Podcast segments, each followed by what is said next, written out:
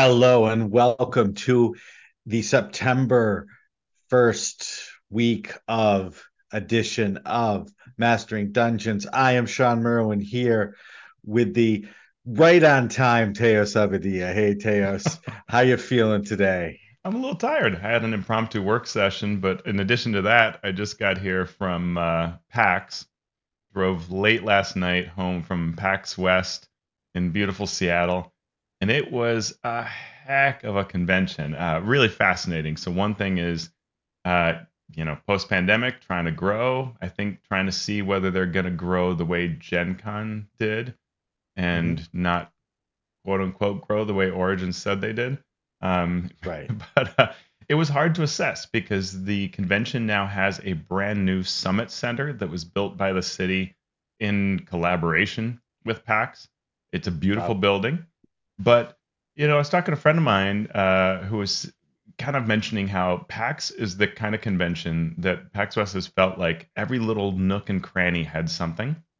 And now because of this big building, it's more like there's a lot of empty space and the maps are not quite right. And there were a few things that were kind of going on.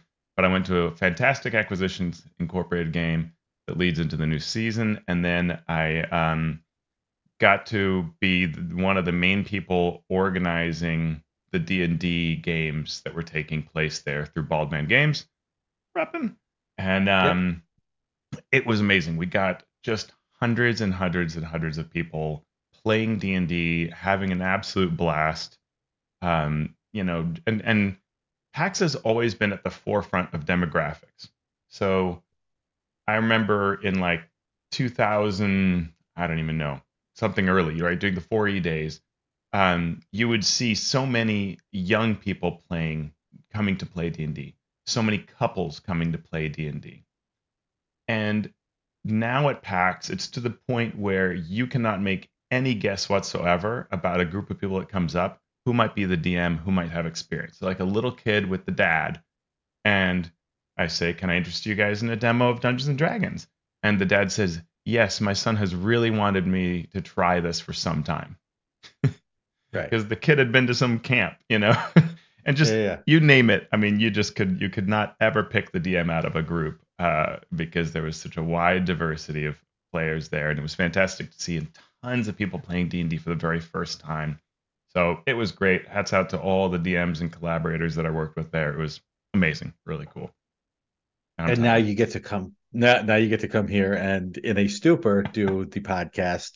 Well, Teos, luckily I've got I've got some energy today. I'm ready. I'll carry you through this if necessary.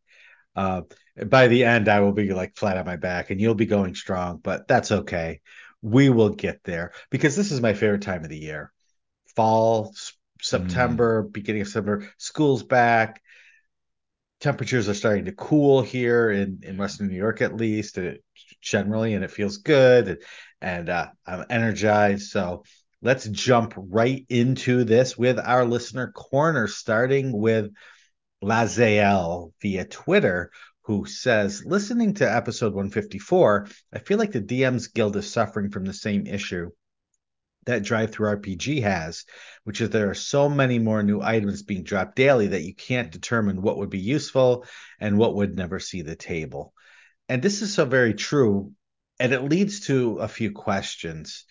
The top of mind for me is, how can Wizards of the Coast turn their third-party license and their reach and their infrastructure into a win-win-win situation mm. for themselves, for third-party publishers, and for the fans, for the players? And we talked about this before with Wizards can't publish everything that people want. So third-party publishers are there to fill that void. Uh, and so it feels like this comes back to that. It comes back to how can we let everyone create content, but still have content accessible in a way that doesn't just overwhelm people. And I did uh, for Dragon Plus a column for a couple of years called The Best of the D Ms Guild.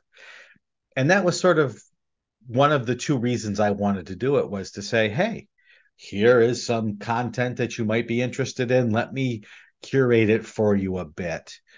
Um, incidentally, I also wanted to make it a design column. Like, mm. look at what this product does design-wise. This is great about it. This could probably use a little work. Here's a pitfall that this product yeah. fell into. But I had to strip away any sort of negativity uh, from my mm-hmm. column. So it, it t- turned, you know, I had to keep focus on the positive constantly. But it was still, it was fun to do. And I felt like it was serving both the fans and the, the players. And I I feel like we need that, whether it's community driven or third party driven or Wizards driven, uh, it needs to be there. And that leads to further questions like, what will the D Ms Guild look like next year and in two years and in ten years? What will D and D Beyond look like? What will the virtual tabletop landscape in terms of a sales vehicle look like? And how much content? Will it be overwhelming? Will it be curated? Will it will, will there be categories? How will all of that work? And it's it's something that's constantly uh, on my mind. Yeah, absolutely. I mean, the the one answer that I would give to to anyone pondering this question of, of what what it should look like is there is a whole laundry list of things that D Ms Guild publishers have been asking for for a very long time. And they've never been granted, uh, the vast majority of them. Yet the place did become successful because it, it became a, a, a go-to place for a while. And so it was, people would go there, would see things, would buy things. But none of those changes were ever made, none of those requests that would allow a publisher to easily have their products be found. Um, and, and obviously publishers a lot of times care about things like, can you find all of my products? Right? Mm-hmm. Um, can you find everything that I've done? Um, if you're looking for a particular subject, will you find the product that I made for that subject? And the interface and all of these other issues around the D Ms Guild, they don't really allow for that. And when it's a trapped location where you can only publish a product there, or publish the product, a product they publish there cannot be anywhere else, that is a huge limit, right? It's why we see the Keith Bakers of the world say, and the M T Blacks say, I'm no longer going to be on the D Ms Guild, because it financially doesn't make sense if you can be large enough to have successful crowdfunding, um, which actually is a surprisingly low bar. You know, there are a lot of people that can break out. It's not easy by any means, but it's possible. And so I, I think looking to the future, I would love to see the exclusivity of the D Ms Guild drop away. And I would want to see these features that have been requested for a long time come back in. The last thing I might think is something that can bring and draw attention and help to galvanize, but it has to be done carefully. I think the the the adept products, and for a while even Adventures League, were sort of a, hey, look, here's a great example of how good it can be. But if it's too good, or it has such early access that it overwhelms the things that would be official, then it shuts down people from publishing, right? I remember Eric Mengi and I were going to write a a as we just when it came out, um, Waterdeep, we were thinking to ourselves, oh, wow, you know, there's this tavern. Let's write a guide to writing a tavern. So we start doing the work. And just a few days later, out comes the fully written adept product on taverns, which was great. So no loss to the world, you know, because it was really a fantastic product that I love. But that inside track could shut down a creator. So there's so many aspects of this I could talk about. But but I, I think that my hope is that D and D will think about these things, right? Think about what it is that creates a vibrant community, because it's not easy. It doesn't just happen on its own. And, and and if you just leave it to its own devices, then you'll get what you're getting on the D Ms Guild, where it does start to get, uh, it, it loses its value. It loses its capability of serving both the audience and the publishers. Yep. So thank you for that question, uh, Lazael. And we had a question come in from Magus via our Patreon Discord less than an hour ago. And the question is this: is there a D and D book or supplement that contains sort of examples of rules for everything else? Mm. Uh, when starting to D M, I would have been totally lost if I hadn't watched Critical Role. I'm talking about things that come up in basically every adventure, like making a camp, foraging for food, keeping watch, gambling, searching a corpse or a room for clues, using those blank blank tools you are proficient at. Uh, how I know you can do it in a, in a myriad ways, but I would love an official book with examples on how you can do this sort of thing to make it more interesting and fun for everyone, especially if they would list multiple ways of handling the same thing. Since I doubt they will ever make such a book, I assume they being Wizards. Is there an unofficial one? Mm. And since this question just came in, I didn't have a chance to like think back or go through the D Ms Guild or go through places to look for a book like that. And many times there are pieces of those things scattered throughout. As the question says, I skipped out that part, but the question says, I'm sure there are pieces of this everywhere. Uh, but the question actually comes back to game design and the design of the game that you're playing, because all of these things can be fun. They can be interesting, but they can also not be fun and not be interesting. And unless the game incorporates these rules into its overall design, then it's problematic to just add your own rules for it. Mm-hmm. So if you want things like making a camp or foraging for food to be fun and interesting and important, then you have to ask yourself, what are the game mechanical or narrative consequences for success or failure of those things? And how do those consequences interact with your gameplay mm-hmm. based on the game design? So take, for example, foraging for food. You're running an adventure. You, you rest for the evening. You forage for food. What are the consequences if you succeed? What are the consequences if you fail? Unless that is built into the game mechanics itself, it it's hard to, to make it work. With Fate, the rules uh, would support that, because you could say, oh, you succeeded at foraging for food. You gained the uh, you gained the aspect well-fed. Mm-hmm. Oh, you failed. You gained the aspect gnawing hunger. And then those things, those aspects are already part of the game. With D and D, you could do that, but again, what are the consequences? What are the failures? There's no good mechanic for that. Well, you could say, well, exhaustion is a great mechanic for that, and it's probably in the rules already, where it says if you don't get enough sleep or if you don't get enough food, you gain a level of exhaustion. But that's that can be way, way rough for certain players, for certain characters, for certain character classes that rely on different rules. So tacking on something can be fun, but it's it's hard unless it's built right in. I've got some thoughts on this. One is that when I think of this question, I say to myself, yeah, D and D did that. It's called Xanathar's Guide to Everything. Um, and that's, I'm not being silly. I mean, it has rules on sleep. It has rules on tool proficiencies. You know, it, it has a lot of these types of activities. It has downtime rules on gambling. A lot of the things that are mentioned in this question are in Xanathar's. And some of them have been more successful than others. Um, you know, I really don't see people using the tying knots uh, information here or the tool proficiencies. Despite the fact that they're a cool idea, they don't see a whole lot of play. And even sleep, I think, not enough people are using that to begin with, to where you hear it mentioned often and, and you don't necessarily think about it. Uh, things like downtime, you do see, right? And and that has made an impact on the game. So I think that maybe when you look at Xanathar's and then you look at Tasha's, Tasha's backed off some of these sort of optional systems because they probably had not proven to be as popular as the rest of the things in Xanathar's. Um, so I think it's tough. You know, are there other sources like this? Yeah, there totally are. I've seen a number of them. I couldn't name them because right. honestly, I find that they run into the issues that you're talking about, Sean, which is the mechanical use of these things sometimes will intrude upon a game and sometimes are perfect for a game.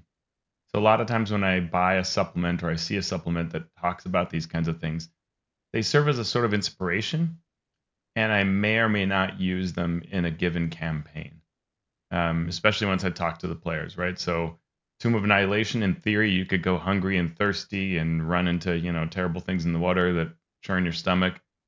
And when I asked the players how they felt about this sort of thing, they were like, yeah, we don't want to do that. We don't want to run out. We don't want to track resources and run out of water or forage for food. Okay, there go all those kinds of rules. I didn't even need to look at them, right? Because they just didn't want that in the game. Um, So I, I think it's touchy. I think it, it's it's difficult for probably for Wizards to officially devote that space to these kinds of subjects, and unofficially for any one designer to hit the various table needs you're going to need to hit to really create a great system for those things. I don't know. No, I, I agree. It, it depends. And like you said, it depends on the player. It depends on the situation. Mm-hmm. There are situations where I, as a D M, might think this is great. We're going to model this trek across the desert, and these rules are going to be perfect. And those same rules that work perfectly for this add drama and add consequences and add narrative. If we're doing it, you know, going from one city to another, just even though you could use could use the same rules, there they don't add enough to the story or the game to to use in that situation. So it's it's hard. That may be one reason why skill challenges were so popular in fourth edition, even though they're so obviously imperfect, is that they were very customizable to allow you to tell the particular story you wanted to about that trek, or and it could be any kind of track, right? The moving through the city looking for something. Um, it could just capture those kinds of things. Hey, you're moving through the forest and, and you're low on food. This skill challenge will include that in some of what we're trying to do. And and that was a nice way to hit those narrative notes without needing big systems. You could just use that one system. And even though it might, skill challenges weren't a, weren't a perfect system, it gave you that framework, and it was good enough for what a lot of people wanted to do with it. Yeah, it gave you the framework, and it made you as the game master think about consequences mm-hmm. before you got into it, rather than while you were in it, than trying yeah. to come up with something. So yeah, yeah true. That was the framework itself was was nice to put into the collective consciousness of game masters who might not have thought of situations in that way. Mm-hmm. So thank you, uh, Uh, Magus, via our Patreon Discord for that question. Let's jump right into news and commentary, because we got some news and we got some commentary coming your way, starting with Phandelver and Below the Shattered Obelisk. If you were a digital and physical uh, customer, you can now access hmm. the Shattered Obelisk right now. I was not. I thought I was. But I only bought the digital version, so I got on this morning, and I was all ready to dive in and read this, and I realized now I have to wait two weeks.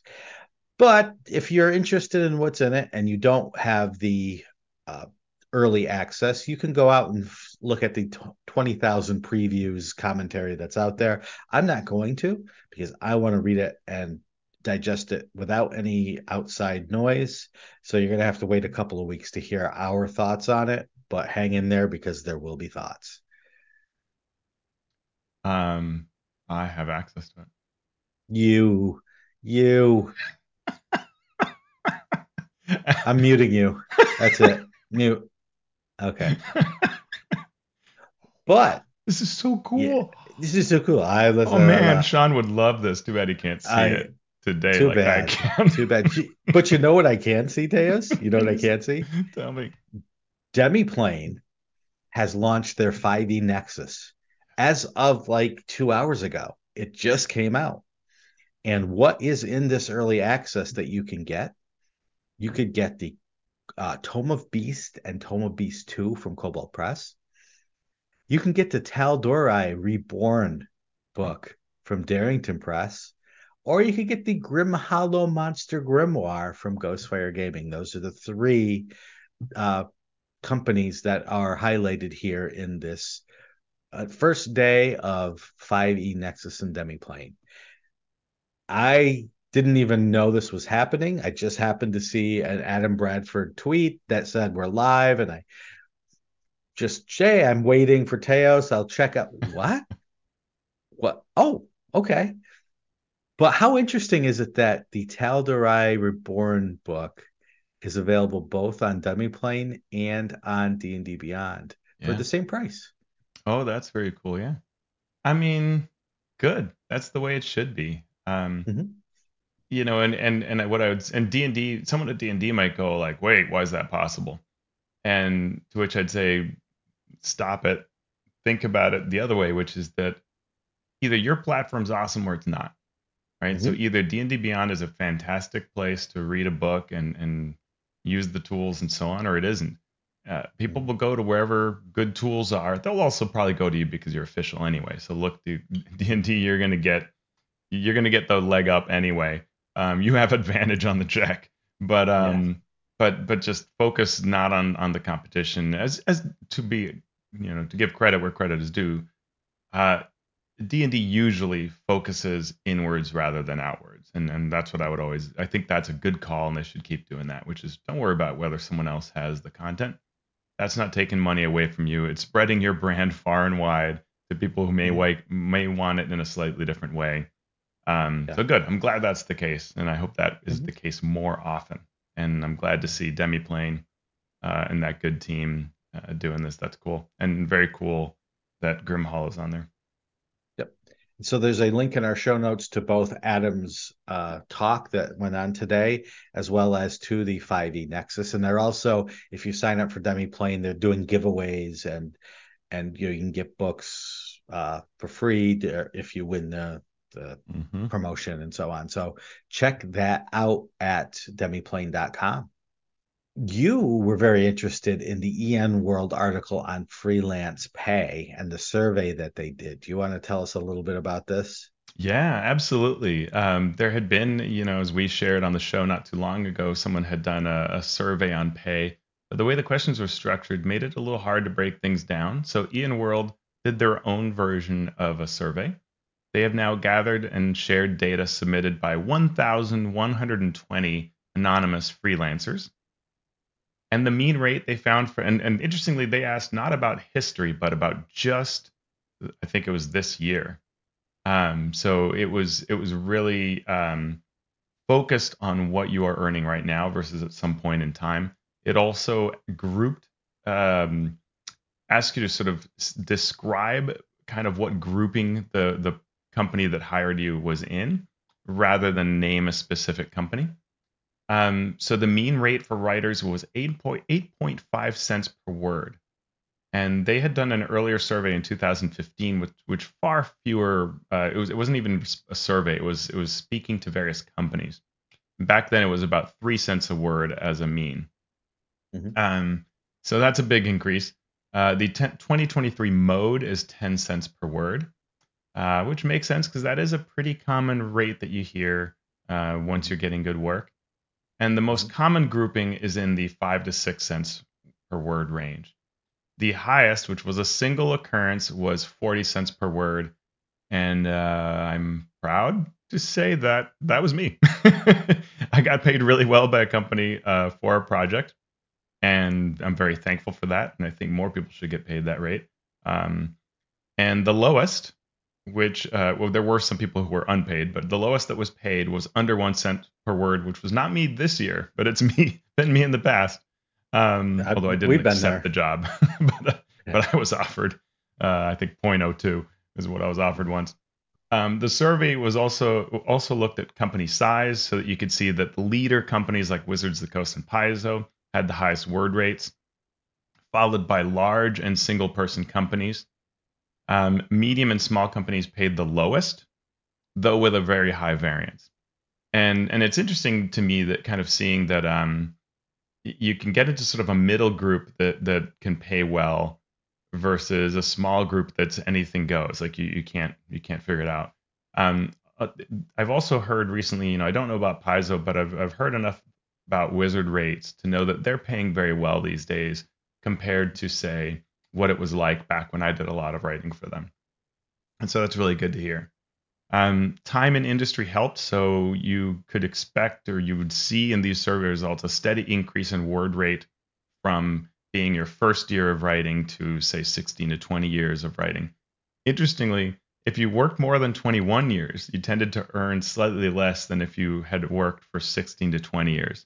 And I wonder if that sort of folks have just sort of been doing the same thing for the same companies, and those companies are kind of taking advantage of you, right?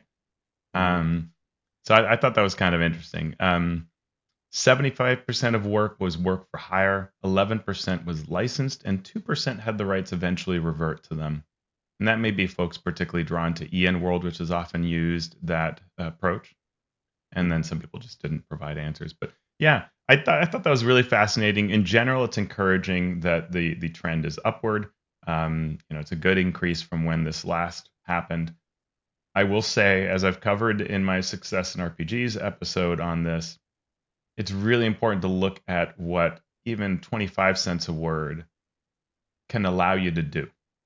Like if you're trying to live in Seattle on twenty-five cents a word, and you try to think of how many words you must write in a year to pay for the rent, that is daunting. And, and you know, and I looked at that at the video. So folks are interested can can look up my Success in R P Gs video on the subject. Um, so we, I think we still have a long ways to go. For sure.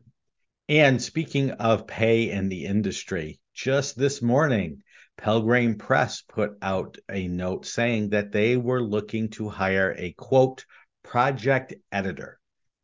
And so I saw that. I was like, you know, we cover these things on the show. I'm like, okay, mm-hmm. An editor, we're seeing more, we're seeing Wizards, again, hire in-staff editors, on-staff editors rather than freelancers. So huh, I wonder what it looks like for Pelgrane. Pelgrane is a well-known role-playing game publishing company. They have a solid line of products. They have lots of goodwill in the industry. So I clicked on that to see what would they pay a project editor. And then I started reading and I went, whoa. And it wasn't a good whoa. Mm-mm. So here's what it said. The successful candidate will work with Pelgrane management on the key books on Pelgrane's growing list of core titles and supplements from conception to delivery. They will be responsible for managing relationships with freelancers. Okay, some editors do that. Printers and colleagues. Printers? Okay. Exploring market opportunities. Huh? And for scheduling, budgeting, and quality control of key titles. They will also be involved in art direction and editing. So a good eye for design and excellent attention to detail is essential. I was like, wait a second. This is not an editor. This is a project manager. This is this is a producer, plus an editor, plus an yeah. art art director, director, plus a marketer, plus a social media. Uh, and so I was like, wow, okay, well, you know, it must be this is going to be a pretty good paying job. The position for this uh, is an initial six-month contract with the possibility of an extension for the right candidate. The position is for thirty hours a week. I'm like, okay. And we'll be starting immediately on recruitment. Pay will be commensurate with skill and experience, but we anticipate a pay range of between U S twenty to twenty-two dollars. Now, I assume they mean twenty to twenty-two thousand dollars, with the possibility for a truly phenomenal candidate to earn more. The position doesn't include health insurance, so if your country doesn't have universal health care, you will need to have your own health care provision. And unless they mean that that's an hourly rate, I yeah, even, I have there is a, a P D F you can look at, but it does not n- say anything about what it pays. Yeah, yeah th- this is really, and you know, even I know, twenty to twenty-two dollars an hour for thirty hours a week, you're you're not making much. Yeah, and and the this is a ton of work. Um, mm-hmm. You have to have a really great skill set to do all these different things. I, it is it is amazing, and and it's interesting because I mean Pelgrane today was sharing this and saying, you know, please share this far and wide. Like like it sounds like they feel very proud about it, and I love Pelgrane Press products. I'm a I'm a fan of their staff, um, and I do know that they struggle with how to sell things, but that's where sometimes the answer isn't pay people very little so you can keep doing what you're doing. You know, sometimes the answer is go back and look at what you do so you can find a different way to do it, and look around at the rest of the industry, because there are companies out there that for this kind of job are paying a substantial salary, right? Mm-hmm. one hundred thousand dollars a year and more for this kind of work. And so, you know, seventy-five up easily. And And, and and for fewer activities, right? Not because because this is so far ranging, and and it's not just Wizards doing that, and and so this is it is troubling. It's it's it's frustrating to see this. Um, yeah. It's too much work, yeah. too little pay, yeah. and and Pelgrane Press is amazing. I, I mean, I'd love to work with Pelgrane Press, but this is the kind of job uh, that you look at and you think, I don't even know where where would what would you be doing in a given week? It would drive you mad. Yeah, and and it's it's it's I mean the the pay is one thing, assuming that it's covering all of those things, but it's just it's asking for failure. It's asking for failure, mm-hmm. and I I feel like the I feel like the one thing is it's only thirty hours a week, but to do all of those things, you're going to need more than thirty hours a week yeah. to be successful. It, it even at even creating a small product. I don't know how it can uh, be thirty hours a week, because you mean are you helping with like odd jobs in all of these categories based on what they don't have the ability to cover? Like it, it's just strange. Yeah. It's really strange. Yeah, and and I'm not saying this to like get down on Pelgrane, because like you right. said, it's a company I've worked with and for, and and I like their products and I like their teams, and it's it's just it's odd that if this is what they need to pay in order to keep themselves going, that's bad news for the industry. Yeah. And uh, and, I, so, and I mean, again, I look at that. I, you know, I do see companies out there that struggle with, they, they'll say, you know, I can't pay anybody a decent rate. And then I say, well, I don't think you're making products. You're making products in, in the way people did two decades ago. Or a decade ago, not the way that some companies are making products today. And you should look at what the best companies are doing and emulate that and learn from that, because there are ways to pay better salaries. Um, you may not get to make all the products you want to make, you know, but but that's it's just like gaming stores, right? Used to be a, a business that would be like, I just want to sit around in a building that has all of these cool things and sell. And then they'd go out of business because, well, you need to do more than that. To be, a, a, and especially in these days, to have a successful R P G store, you, you've got to really be a smart business person to do it, and you have to look at what successful gaming stores do and emulate that. Yeah. Yeah. So we'll keep an eye on that and see. We've already had people in our Discord saying, hey, did you see this? I can't wait to hear what Teos and Sean have to say about this. I was like, it's already in the show notes, and we've already have some comments. So mm-hmm. I'll keep an eye on that. Uh, there was an interesting blog called The Pastel Dungeon that had a post about choices, information, and meaning that explored the different types of choices and what they mean for play and players in role-playing games. And Teos, you were the one that delved into this. So I'm mm. going to sit back and listen to your thoughts. It was a really nice blog that talked about how it breaks down the types of choices that happen during play in fantasy R P Gs of all kinds, and how, you know, there are all these choices, but only some of them really matter. And looking at what kind of choices you're offering and what they mean can be really helpful to then structuring those kinds of situations in games. So, you know, the order in which you speak with two N P Cs may have no impact. So you can choose whether to speak to, you know, the baker or the candlestick maker first, but it doesn't matter. It's just sort of a silly choice, an unimportant choice. Um, a false choice could be one where you think it matters, but it actually doesn't, right? Whether I go left or right on the trail, but either way I go, I face the ogre. Well, seems like I made a choice, but if I go and double back, the D M will have to admit that there's nothing there in that other way, right? Um, and if there's no information to go on, right? So I have a, a left and a right fork, but no information to go by. Then I have an arbitrary choice. It feels like a choice, but I'm not really making a choice other than just randomly. But now if I provide things on the left and things on the right, and those things give some sort of indication, some sort of hint, now I've got a real choice, right?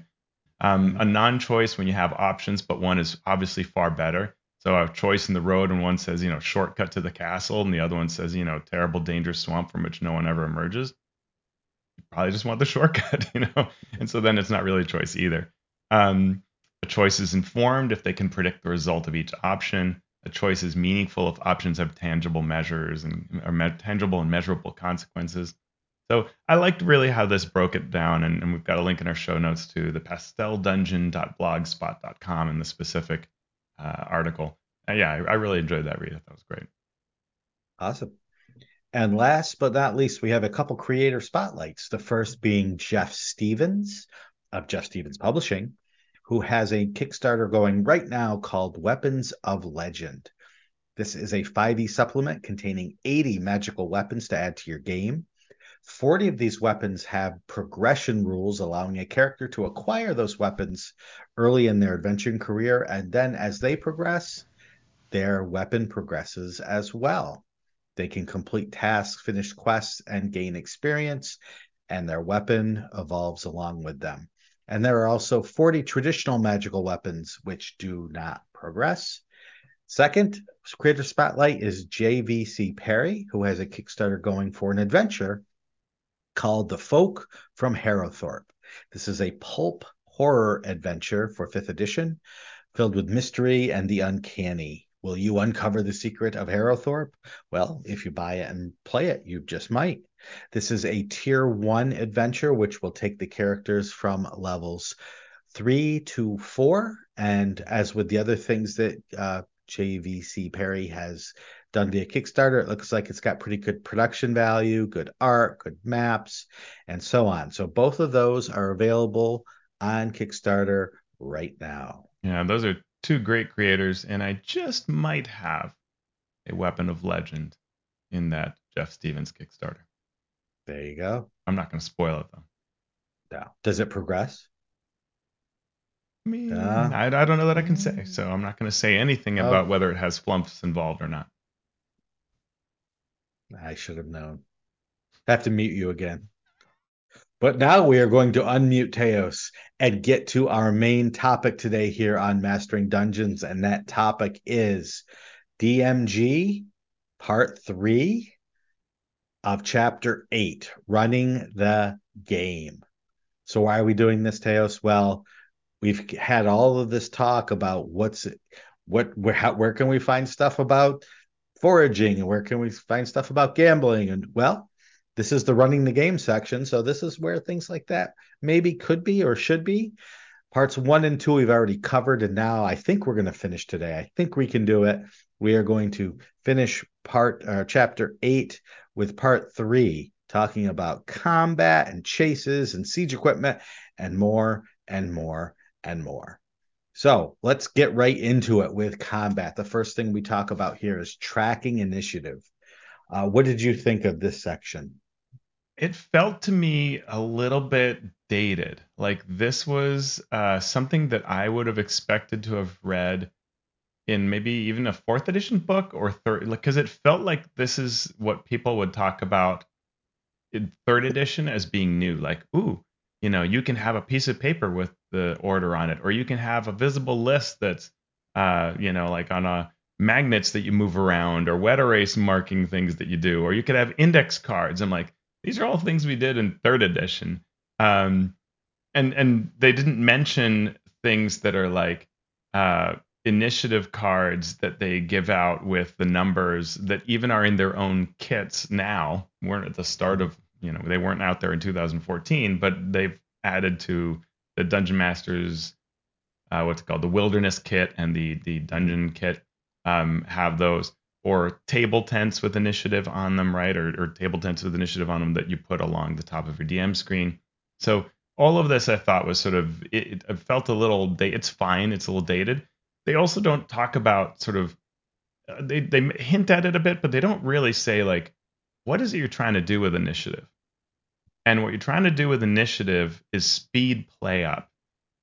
And the reason a lot of these different technologies have come in over time is because what you're trying to do is to let players know tactics without slowing things down to ask you, you know, how long till the monster goes, right? Or does Sue go before I go this turn? You know, did she just go? I can't remember.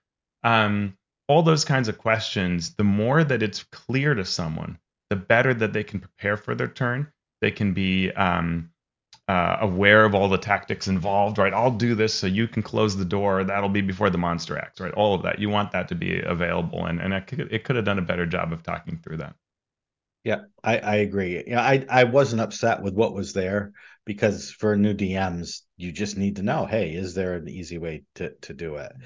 And but yeah, what needed to be said, I think, was, and it, it was mentioned very briefly, you know, which was if you hide initiative, you could surprise people. It can be fun, but you're going to then have to wake someone up when it's their turn, when otherwise they would know.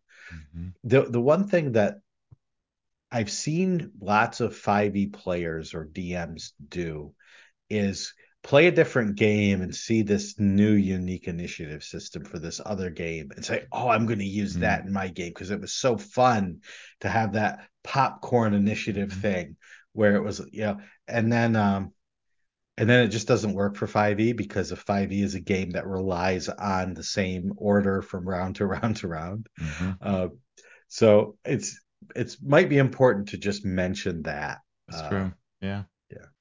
Next, we get to tracking monster hit points. And, you know, we go from, we didn't really get a lot of detail from some of the things earlier in the chapter or even earlier in the book. And then tracking monster hit points goes into great detail. Uh, like, okay, you have three ogres. How do you differentiate between those three ogres while you're keeping their hit points? Uh, if you have minis, use different minis. If you have, if you're doing theater of the mind, describe each one, one with the scar, one with the broken club, and the other one, you know, wearing a pelt of a lion. And that's how you differentiate between the three, which is fine. It's, it's, it, it's good advice. It just, it's like, where, wow, where did that detail come from? Yeah. Yeah. It's good. Um, I mean, again, this is stuff that really was used a lot in third edition. And, and you know, you, you could see that if, if if they thought about fourth edition, they might say, you know, like when you have a condition, add a, a visible indicator to it, right? Uh, whether it's yep. to the initiative tent or to the miniature. Um, and, and they chose not to do that, which I thought was interesting.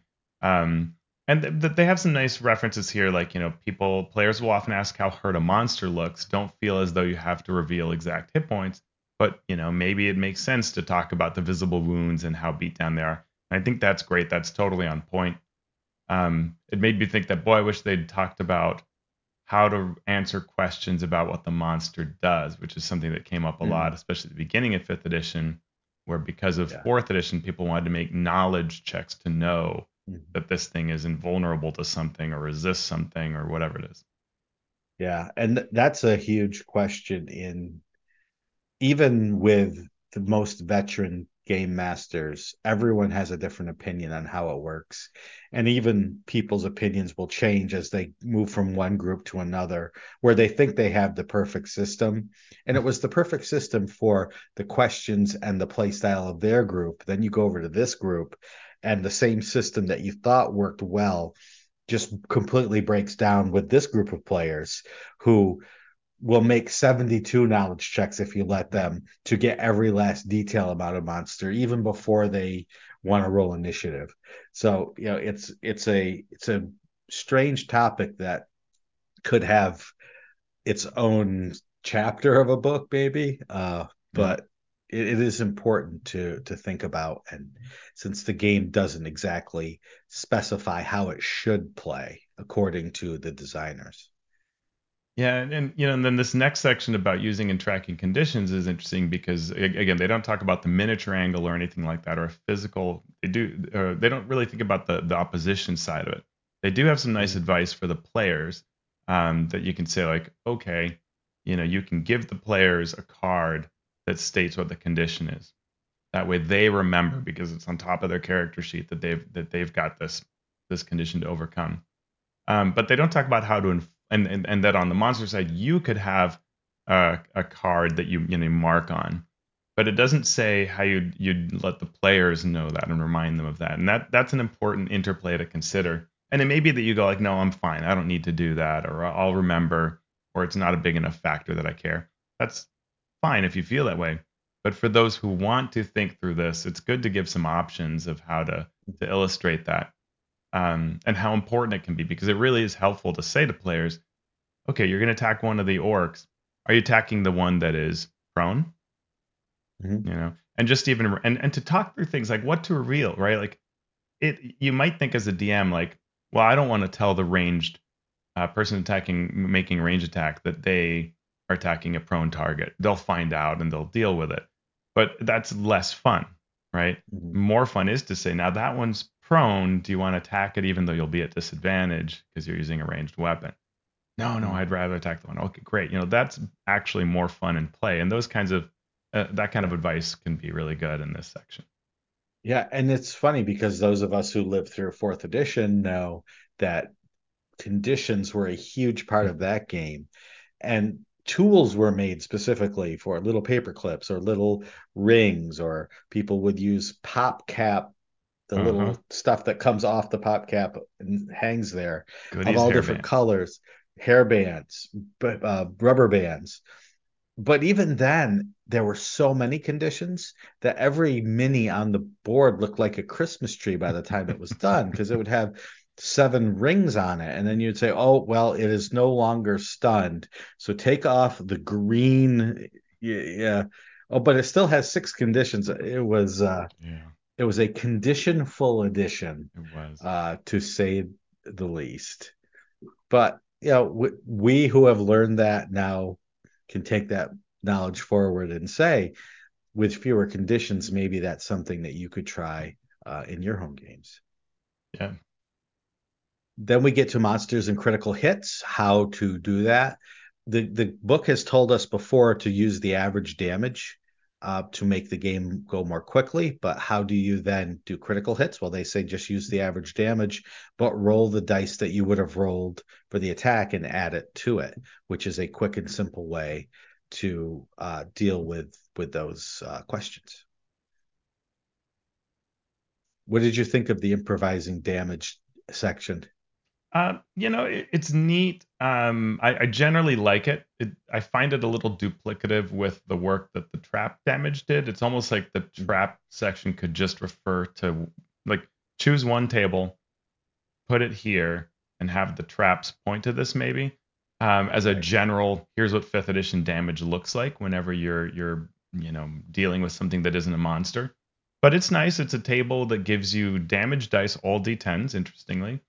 And the number of them is then tied to different subjects, like being submerged in lava, being hit by a crashing flying fortress is eighteen d ten. Yeah. And, uh, you know, hit by falling rubble in a collapsing tunnel is four d ten. Uh, I think that's fine. I know that fifth edition is an edition that wants to sort of say, here's what reality is, right? So stumbling into a vat of acid is four d ten. Okay, great. You know, but the reality of, if you look at even Wizards' official adventures, is these numbers vary all over the place. Mm-hmm. Uh, and they often are tiered, surprise, to the level of the characters, right? So if you right. fall into the fire pit and this is a level one adventure, it'll do like d six damage. But if you stumble into a fire pit and you're fifth level, it may do this two d ten or even more, um, because that's the way authors do things without even really thinking about it, right? The damage ends up being what it should be. So we do get this next table, which is damage, severity, and level. And here it has the character level, and it talks about, is this supposed to be a setback, dangerous, or deadly? And it's a really interesting range, because the deadly level, it is deadly. Right? Like first they through fourth level. They're not messing around. four d ten, right? Or twenty-four d ten for seventeenth to twentieth. I mean, you know, if you roll a maximum of two hundred forty hit points worth of damage, or even the one hundred twenty that's in the middle, that's uh that's a lot. That is a lot. So yeah. um I do actually like the table a lot. It's surprisingly, you know, it works actually pretty well. Um, though those deadly spikes can be quite shocking to players. Yeah. Yeah. And then after that, we get the adjudicating areas of effect. So if you're not using a map, but someone casts a line spell that's sixty feet long, or a cone that's thirty feet, uh, a thirty foot cone, how do you figure out how many creatures are, get caught in that? And they suggest this chart called Targets and Area of Effect, where you take the size of the cone or the cube or the radius of the cylinder or sphere or the length of the line and divide it by a certain number, round up, and that's the number of creatures that a character or a monster can catch within that area. And it's, I'm glad it's there, but I would never use it. Mm-hmm. Yeah. Uh, because I just, I would rather narrate it and give the give the caster a choice of, you know, make them think it through and narratively say, you can get four and you don't get any of your party. You could get six, but you're also going to get yeah. your rogue and your fighter. Which do you want to do? And that sort of adds a little bit of tact, not not even tactical, but narrative uh, mm-hmm. emphasis to to the game. Uh, and they don't really mention that here, which I wish they would have. But uh, other than that, I think the chart is sort of makes sense and is fine. Yeah, I mean, something that I, that I try to be cognizant of is that I've, I've met uh, D Ms and players who really cannot sort of store spatial information in their brains, right? Because the the way that I look at it, and it may be the way you look at it, is in general, when when someone says, you know, hey, how many orcs can I hit with my burning hands? I see the three-dimensional layout of things, mm-hmm. and I go, well, you could probably get these two and, and you know, pretty easily, but these three if you did this, because that's where this other character is, right? You'd have to get your, your ally. Um, but I think that there are those people who can't, they do not store that information in their heads in that way. And so that's where maybe this mathematical thing would really work well for them. Um, and, and, and, and to this sort of abstract description space, you know, you could add some, some, some wording to that, that, you know, some people do not process things spatially. So when you're doing theater of mind, um, it's important to keep that in mind. Um, and, and that if you do as a D M, then giving little cues as you talk about things really is helpful, right? The orc charges at you, or the orc charges at you from the left side where they, you know, uh, were hiding behind the planter, right? Like th- that you're giving little cues of what the room is like as you're talking can be really helpful to players to remind them. Um, you know, the the goblin leaves the chest. Oh, right, there's a chest there. Right? And comes to attack mm. you, right? Okay, mm. that kind of thing is very helpful. Uh, and and we could say, maybe this is a point to say, hey, look, they don't really talk about theater of the mind here, other than this sort of how to abstract area of effects, and and that's a fascinating decision that they didn't choose, even though it's not a super miniatures heavy system, they don't choose to really talk specifically about how to run theater of mind. Yep.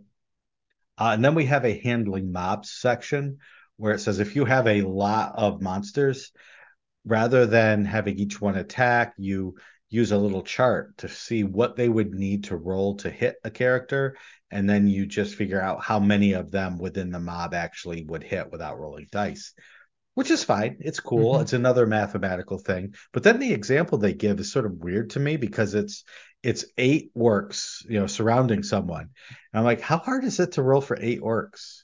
Uh, mm-hmm. I, you know, if, okay, sixteen. Yeah, okay, now now we're getting up there. But but eight. I think I could handle that. Mm-hmm. And the yep. one thing I love to do is if I have a big mob like that and they're all there around something, is I will just have half the number attack. The other half are helping a someone. So you just roll with advantage, or with advantage for the yeah. ones. And mm-hmm. then you have a better chance of hitting. It makes it a little more interesting and you're not wasting all those rolls. Uh, well, yeah. I mean, it's somewhat like rolling eight dice anyway, though. You're rolling two at a time. Yeah. That's fine. But yeah, I mean, it's there are a lot of folks who create mob systems.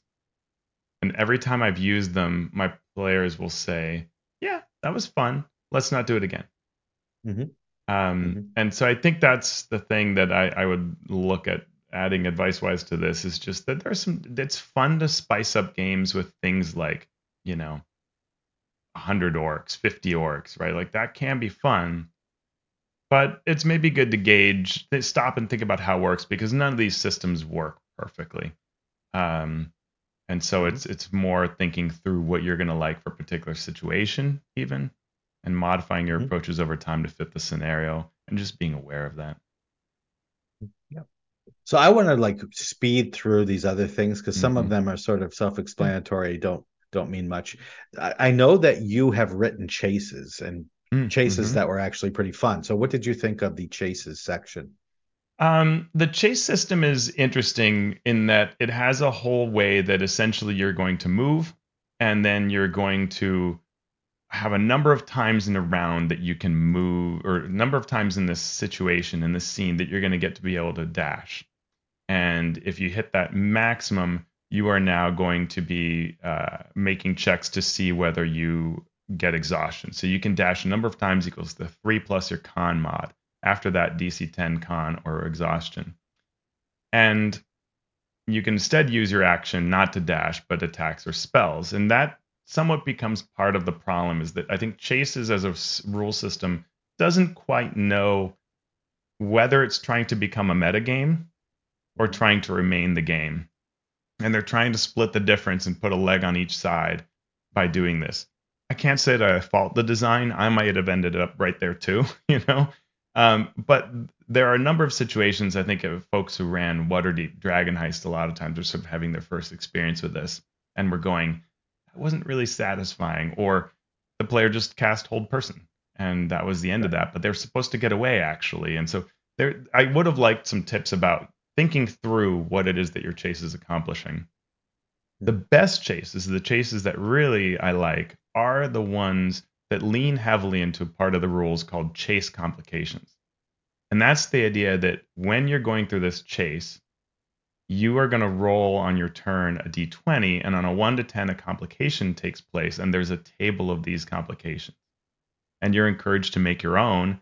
There are a couple of examples there, and that is where it really gets awesome, especially when it's not actually combat-oriented, right? So, like, if you have to catch a kid that you know you don't want to attack and take down, um, or if you're competing against each other. And so for a great example is the uh, Eberron adventure that you can find on the D Ms Guild called E B zero seven Song of the Sky. In that adventure, the same writers that created um, uh, Witchlight worked on this to simulate a competition where you're on levitating soar sleds, so like little discs, kind of tensors, floating discs, but you can fly on it. And you are soaring around an, a university competing with each other. Well, the players are. And so you're soaring and doing things, and then stuff happens, like a sudden flock of birds across your path, and you make checks to see how it goes. And those complications are what makes this a really fun story. And so I'd, I'd start with something like looking at that adventure to think through your chases and build off of that, rather than just using these dry rules, which can fall apart when your target can be held or anything like that. Mm-hmm. And with siege equipment, I feel like it sort of has the same problem. Siege equipment's the next one. So we mm-hmm. hear about ballistas and cannons and suspended cauldrons and rams and siege towers and trebuchets and so on. And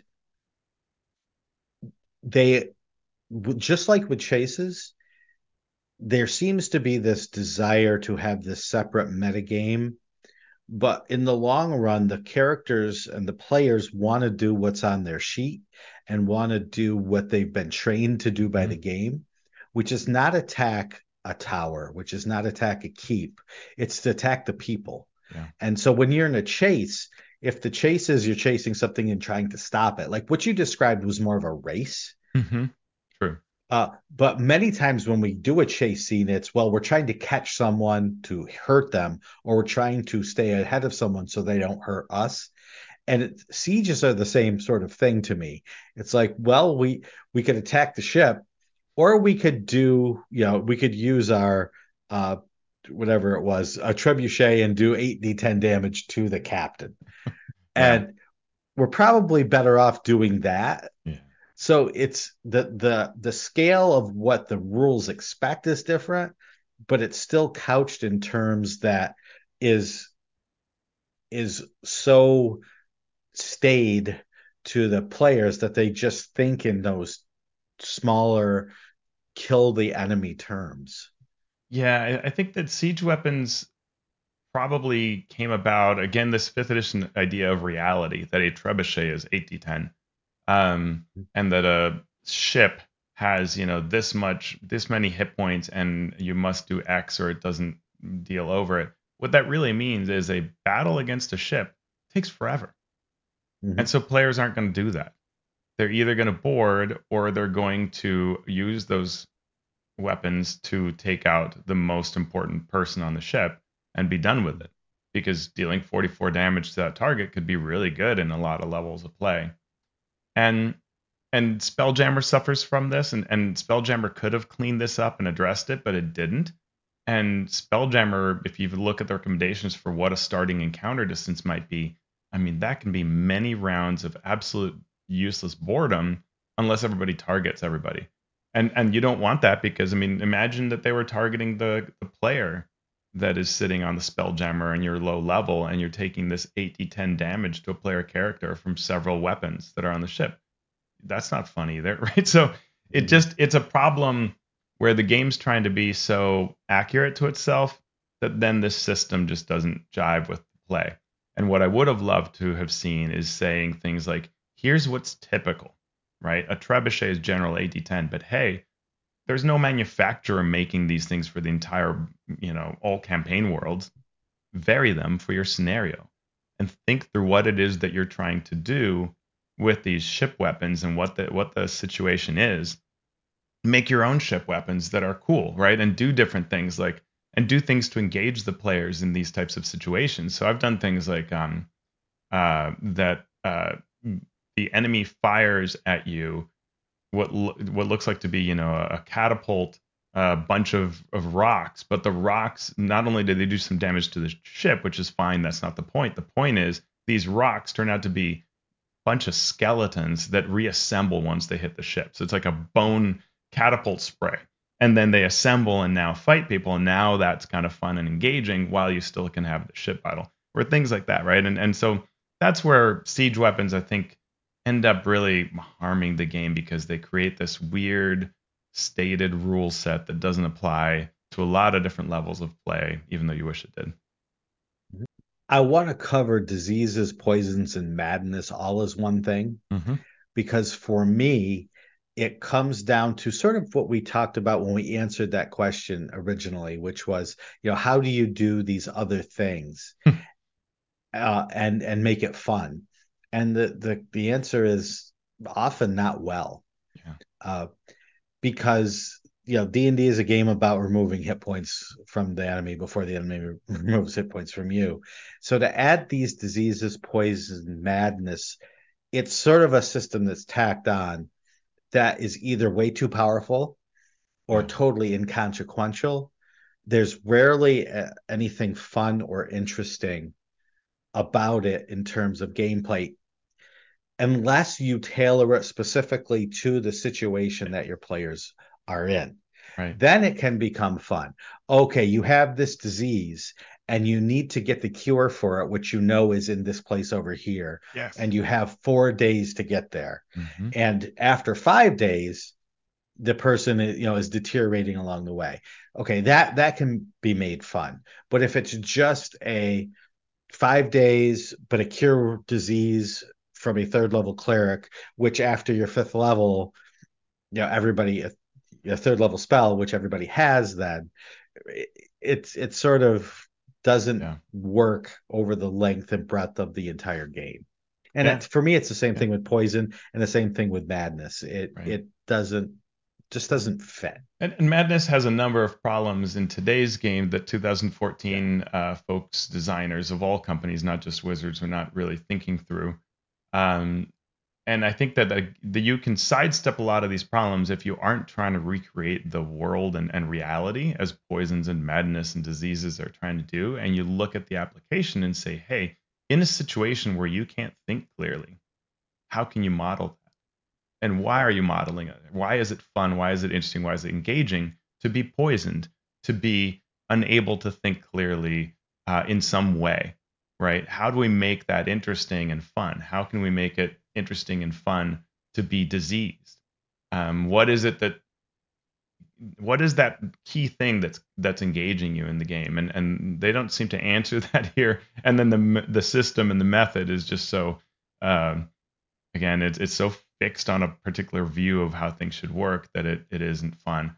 I mean, nobody wants to have their character be completely out of control for twenty minutes or longer, because we don't even know what the gameplay application is. Am I am I just hand waving it and traveling a day, or am I in combat for the next however long? Like, you know, those are such different applications that it just doesn't work as a system of trying to create the truth of the game. Yeah. Yeah.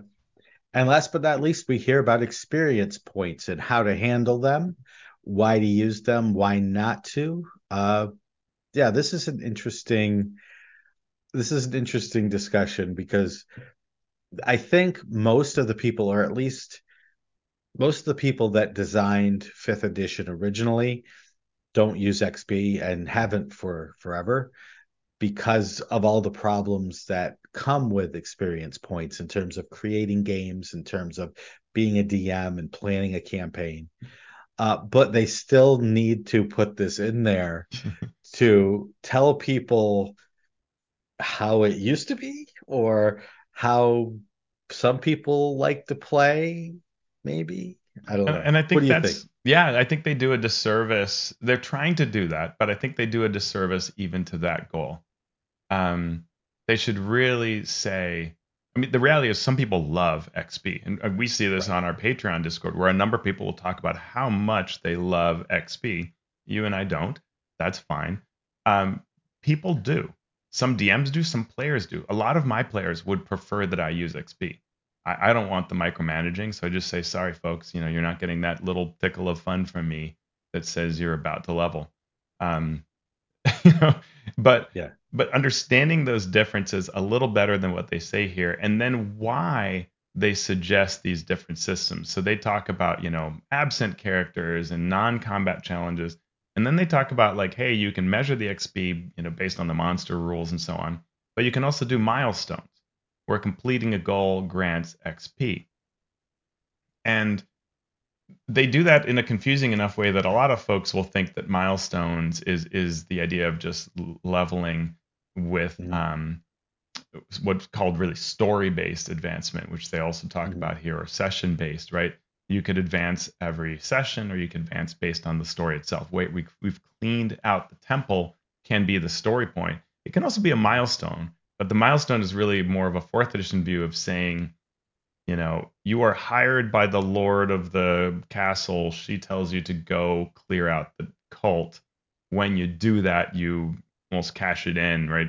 Video game style, and get this bundle of X P versus, and it's an X P value versus level advancement without X P, where you say, when you've cleared out the cultists, you're second level. I'm not tracking numbers. It's just happened. Right. And, yeah. and I think it would be nice if it tried to be a little less neutral about it and more say, here's why this system's great. Here's its shortcomings. And then explain that, well, there's no perfect system for all people. You choose the one you like and go with that. Mm-hmm. Yep. Agreed.